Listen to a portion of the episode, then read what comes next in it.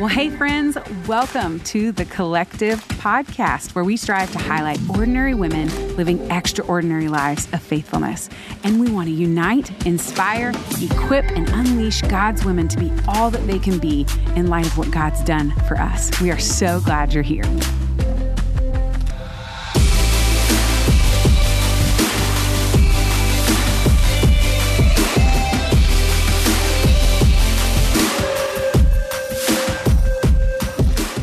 Friends, I am so so excited to share with you about today's episode. Probably a little even more than I normally am because I'm always excited about our episodes, but today is the coolest. What we're going to do is we're going to share an interview that I did back in the midst of quarantine when we filmed a TV show on Watermark TV called Collective Live. And in it, I just got to interview friends ordinary women who are living extraordinary lives of faithfulness. And that's everything that this podcast is built on. And this one in particular, I love so much because I got to interview my mom. Tawney Macfarlan. And this woman, if you saw the episode, guys, her neck was red. She was splotchy because she hates being in the spotlight. And that's why I love to stick her there sometimes because it is often the women who might be the quietest and serving in the back whose wisdom we need to hear from the most. There's a quote by Eugene Peterson that says, Faithfulness is long obedience in the same direction. And that completely captures my mom. And faithfulness isn't something we just wake up one day and decide to do once and hope that that decision sticks for a lifetime. It's daily making small decisions to move us in the right direction. And I'm so excited that you get to hear from my mom today. One of the things we love about this platform, both just in interviewing and also just in the podcast, is we get a chance to hear from women who you may not find on a large platform in front of large audiences because it terrifies them. but even more so, we need to hear their wisdom. The chance to hear one day, well done, good and faithful servant, isn't just for people who have large platforms. And I hope that this episode just reminds you today that He sees every good work that you do. He is the one that we aim to please. And a lifetime and legacy of faithfulness is 100% possible no matter where God has you, no matter what gifts He's given you. He's got a plan for your life, and it's one that's going to bring him glory if we're obedient. So please be so blessed by my interview today with my mom, Tawney Macfarlan. Thank you for having me, Callie. Thanks for being here. Mom, how do you feel about having bright lights in your face and a camera with thousands of people watching? Horrified. Okay. And would not do it for anybody but you.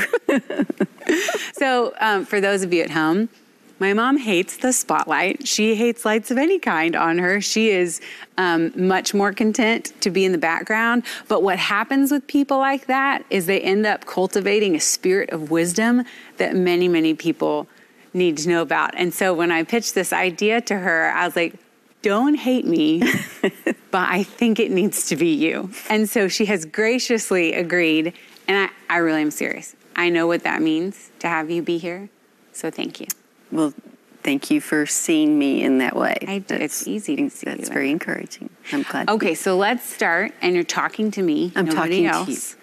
Let's start. Just tell me about your life with Jesus. Did you come to know him late in life, early in life? What was that like? I have the abundant joy of uh, growing up in a family that loved the Lord, mom and dad, a brother and from the time I was little, I was taught to love and to give. I was shown um, love that was not earned. So for me to transfer the love that my father had for me mm-hmm. to a God that loved me unconditionally was very easy. I came to believe in the Lord Jesus Christ at an early age. I think I was 5 mm-hmm. That I knew He uh, was the Son of God who died for my sins. And then as the years went by, just as I grew as a person in, in my teenage years, where you, your ability to understand more deeply things, I began to really want to know who this Jesus was that I said I loved. Mm. And so it started a process of, I bought a Bible, it was called the Reach Out Bible, and started reading it. and began to know who Jesus was and um, read that if you love me, you will obey me. And if you don't know him and you don't know what he's saying is what's good for us and what's bad for us, then you can't obey him. And so that just progressed. Um, it has really been my life has been to continue to grow in the grace and knowledge of my Lord Jesus Christ mm-hmm. and to strive to follow him and to walk in a manner worthy of my calling. Mm-hmm. And there have been seasons where I did that well, and there have been seasons where I didn't do it well. But well, and we talk about how you kind of said, I came to know and trust in Christ, that for you, and I would say you can speak into this, but for me too, I don't remember a specific date and time stamp that I can place going, hey, this was the day that everything changed for me. For me, it was like uh, Proverbs, I think 412 or 418 says, um, you know, that it's uh, the path of righteous is like the first light of dawn that shines brighter and brighter until the full noonday. That like my faith was this gentle sunrise of just growing into the Lord. And, and I think you would say yours was a lot the same way, but you're not, you, suffice it to say, you've been walking with Jesus for a long time. Yes. And you've gotten to see him and his love for you through lots of different seasons. Talk a little bit about, um, you know, through the very difficult subject of raising your son versus the relief of, you know, when you got to raise your daughter. I'm just kidding. Talk about the different seasons that you've gotten to go through of um, what was it like to walk with Jesus as a newly married woman, as a mom of young kids, as kids were growing up, high school, how did it how did it change and how did your discipline of faithfulness did it look the same during those seasons or did it change? No, uh, that's a great question. I think especially for young moms. Yeah. When you're when you're single, you have more time to spend with God and to to grow and to memorize scripture and then you get married and what happened with me is I didn't think I was a selfish person Oof. And I realized I was pretty selfish. Yeah. And Dean and I got married right out of college. And then on our anniversary, discovered we were pregnant. And I didn't really know how that happened. I learned later on how that happened. but who um, knew? I know, who knew? And then um, when he was three months old, I found out I was pregnant again. And he was colicky. and so so the thing that my brother tells me for my whole life is, you know, mom cried when she found out she was pregnant with you. And so what I'm hearing tears is, of joy. That's probably true. Yeah, no, no, not shock. tears of joy. But again, we were we were young and our friends weren't even married, and so very I felt lonely, mm-hmm. and um, so the the times of spending time with the Lord got pretty short. I can remember setting my alarm to get up and try to read the Bible and someone was already awake. Mm-hmm. One of you two were awake. And um, then I'd try to read it to you like a story, and that didn't last real long. But I was thankful for what I had um, hidden in my heart mm-hmm. for those years. And then um, I think it was a gal named Nancy Clairmont. I'm not even sure it's the right name, but she wrote a book called Normal is a Setting on the Dryer. Oh, and yeah. she gave me great little hints like um, you don't have to be sitting and reading God's word. You can pray it, and when you're doing the laundry, pull their socks out and pray that mm-hmm. you would, that the Lord would bless their feet and that they would be people who would go and spread the gospel, and that as you're feeding them, that they would grow in wisdom and stature and favor with God and men. Mm-hmm. And so, it would, um, I think that's a beautiful thing about faith and life with Jesus is it's not in a box. Yeah, it is um, love the Lord with all your heart seek to understand Him, ask Him. Um, what you and Jenny talked about last week, you know, when your thoughts go awry, to grab hold of them and be able to put a promise and a truth of God to slay those thoughts. That's something Judy Wimberly, who's an incredible paramount of wisdom at our church, told me when I when I, my kids were teeny was this idea of, hey, you if you drink from a water bottle during the day, like like I have this water bottle, whether I chug it all at once or I take little sips of it throughout the day, I'm going to get the same amount of nourishment. Right. That really broke through kind of some of the pressure that I was putting on myself in toddler years. And so then post toddler years, did, inquiring minds want to know, does it get easier? Do you get more time? Do you get I, I can't imagine that all of a sudden your kids are teenagers or your kids go off to college. I mean, something else is going to get in the way of you pursuing Yeah. daily discipline with the Lord. But does it? How did it change as we got older and moved out of the house? Well, our enemy will do anything to Yeah. keep us out of the word that gives us life and breath and Mm-hmm. um, helps us to know how big our God is. But yes, it gets easier. And back when there was this thing called school and children went to school, moms had a little bit more time. And I was involved with a, a ministry for 10 years that um, I had never read the Old Testament because I'd read it and I think, gosh, everybody just kills each other.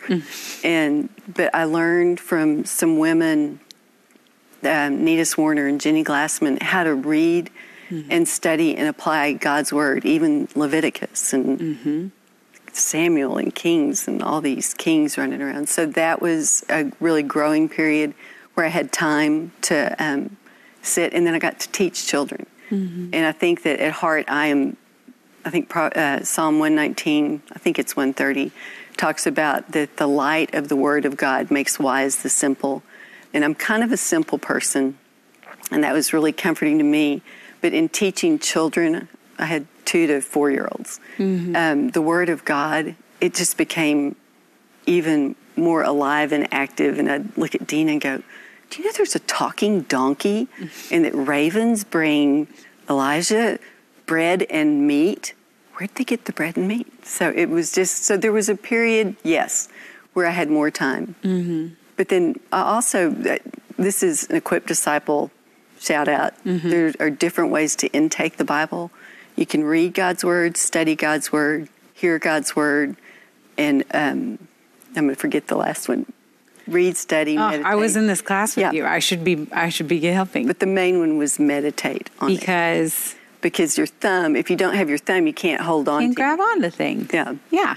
But that was that. so. As a mom, there are periods of time where you can't just dive in and say, "Oh, I just had this study time for an hour." Right. And it's like the drinking of the water bottle. You grab onto a scripture that you've memorized and pray it. Was there a time, or has there been a time?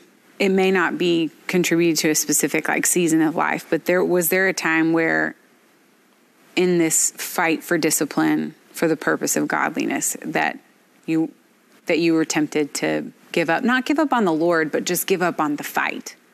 Because I think something we've realized is whether it's in marriage or relationships, like if you're not fighting, this is like we talked about last week, if you're not fighting for intimacy, you're going to be drifting Right. away. Did you ever lose that feeling of fight? I think, I think it, I'm not sure it was a period of time. I think there were days. There were days that I let other things crowd in and take over, and there were periods of time. Things I struggle with are people pleasing, um, performance. I had a struggle with body image, and and I really loved to run. I used to run, and I would. Um, I realized there were times that I would get up and go run, and then all of a sudden I'd have time to read my Bible. And running is great, but someone pointed out that is there any way that that running and exercise could be an idol? Like, shoot, yes, it is. I did not get that part the genetics. I sometimes wish I had some of that part. Yeah, things are going to compete for Yes. your So- love of Jesus, Yeah. and you're not even going to realize that it's pushing. It's pushing out your discipline Yeah. until either a faithful person is willing to wound you, or the Spirit just reveals it to you. Right. And fortunately, I'm um, married to a man that he- he will ask frequently, "What is the Lord teaching you?" And then we, before we went to Watermark, we've had community groups or small groups for the last, gosh, we've almost we've been married almost 40 years. So we've been 40 years of doing community, and yes, it's always hard, but it's always worth it. It's always worth. It. So those people also help you mm-hmm. to stay in God's word. when the social distancing is over, we we need to have a party. Yes. Forty years is That's a lot. That's He's- incredible. He's, put up with me for a long time. I think he'd say it's the opposite. okay, so there's there's women and men watching of all different ages, and so I there's a woman out there who's listening who is at the beginning of her faith journey, and um, what would you say to her to encourage her when he, she's like, man, like sixty years of faithfulness, I, there's no way, like. she might feel ready to stop, or you've got a woman who's been walking and been faithful for a long time, but it, she's tired. What what would you would you tell those two women different things, or would you tell what would you tell them? Uh, let's see if this answers this. There was another lady named Renee Rochester. Oh, I love Renee Rochester. She worked at Kids Across America. Happened mm-hmm. to go to the University of Texas. Right. And um, we won't hold that. That's against part her. of her wonderful story. Mm-hmm. And when we would, Dean and I would go up and help at Kids Across America, she would talk and God's word came out. Yeah. I mean, she just spoke scripture. And I remember asking her, I was like, how did you do that? She goes, girl, you just read it. Mm-hmm. You read it, soak it in, and ask the Lord to help you remember it. So I think for someone who's new in their faith, the book that really, where I felt like I really got to know who God is, is Psalms. Mm-hmm. And I think Judy Wimberly told me this like, get a piece of paper and draw three lines down. What do you learn about who God is, what He's done, and what's His promise? And then those those traits, when you have then for the woman who's tired and dry, if you can go back and remember um, who God is, He's your rock, He's your tower, uh-huh. He's your strength. There's a prayer of David, and he in one prayer prays something about God 50 times in 20 something verses. Wow. And not one of them is, Will you do this for me? But who He is, and because who He is, who we can be. So I think it's kind of a similar answer. You know, er, there's so many things that are going to pull you off God's um, getting to know Him better, and I think that's why He put in there. You know, His mercies are new every morning. He gets you a fresh start. So if you didn't do great yesterday, you have today yeah. to start, and it's take a step. And a lot of times it's prayer. You know, just Lord, help me that's one of the things I like the most about you is you have an uncanny ability to take the next most important thing and go just go do that. Your next right step. And so for women or men at home that are struggling with man, if this is the beginning of your faith journey and we're in the midst of this crazy season, I'm thinking, how do I make my next moment work? How do i how do i be faithful for the next 50 years? You be faithful today. Yeah. that's what that's what i hear you saying is you you pursue god in his word today. And then if you fall you get up and you do it again tomorrow. And before you know it the years will go by and you will have cultivated a discipline of faithfulness in your life because you weren't just trying you were literally training like an athlete. And well and, and that's what when you said trying and training i looked up a, definition mm-hmm. of to try is to try to, to test and learn, and um, to train is to be taught to accomplish. That's and, such a good definition because it's so different. Uh, trying is a kind of a futile thing, and training is someone you, you're helping, and there's a goal, and it's and it denotes humility that you can't do it on your own. You have right. to ask for help. Yeah, yeah. That's good, Mom. Way Webster yeah, he's. I found out he could almost literally quote the Bible. I know. Did you know that? I did. You can quote a lot of the Bible. She speaks scripture like her friend Renee Rochester. She may not admit it, but Mama, I know this isn't your favorite thing to do. You're going to ask me to sing? No. Don't make me sing. I'm not going to ask you to sing. I'm going to say thank you. Thank you for stepping out of your comfort zone. And what I told you yesterday is you have wisdom that is worth sharing. And thank you for sharing it. And I feel like I could ask you 10 more questions, mm-hmm. but thank you for having me. I know what it takes for you to jump and come and be here, and I'm thankful. Thank you. Well, if you're like me, after hearing an interview like that with one of the most precious women in the world, and I admit I'm biased, I just wish I could give every single one of you Tawney Macfarlan's cell phone number, but I can't. But you've got a woman in your life. And so I would just encourage you to look to the right or the left of you. If there's a woman living a life of faithfulness, man, ask her to coffee. Ask if there's something that you could do um, alongside her just so that you might learn from her. And I also just want to challenge us how can we take our next step of faithfulness today. For you, um, your next best yes, your next step of faithfulness, honestly, might be going, man, there's some sins in my life that are owning me. And I need to do some work in recognizing that I'm not God and I need to stop trying to be. So, for you, we've got a ministry here at Watermark called Regeneration. It's in hundreds and hundreds of churches across the country. So, no matter where you're listening, there is probably a region near you. But if you're near us, you can go to watermark.org slash regen um, maybe for you, it's reengage. That's a ministry we have here for um, just enriching marriages. And so, if there's some steps and some work you need to take to develop your marriage, and that's what faithfulness looks like for you, go to watermark.org/slash reengage, and we would love to serve you. And then lastly, you may look and go, man, my next step of faithfulness is I need to do some equipping. So we would love for you to check out our women's Bible study here at Watermark or Equip Disciple or any of the other amazing ministries that are created with equipping you in mind. And lastly, for some of you, the most holy thing you might be needing to do today is take a nap. And so, for those of you, sometimes a life of faithfulness means that we need to rest for a minute. And so feel the freedom in whatever the Lord is calling you today, whatever your next best yes is, whatever your next step of faithfulness, go and do it. Ladies, we're here for you in whatever way that we can be. You're welcome to email us at collective at watermark.org if there's ways we can pray for you or help you get connected to the, any of the ministries I mentioned before. Or if you want to follow along with what we're doing in the collective, you can join us on Instagram at watermark underscore collective. Guys, we love you. We're here for you. Thanks for joining us on the Collective Podcast. And until we see you again, let's serve the church and bless the city.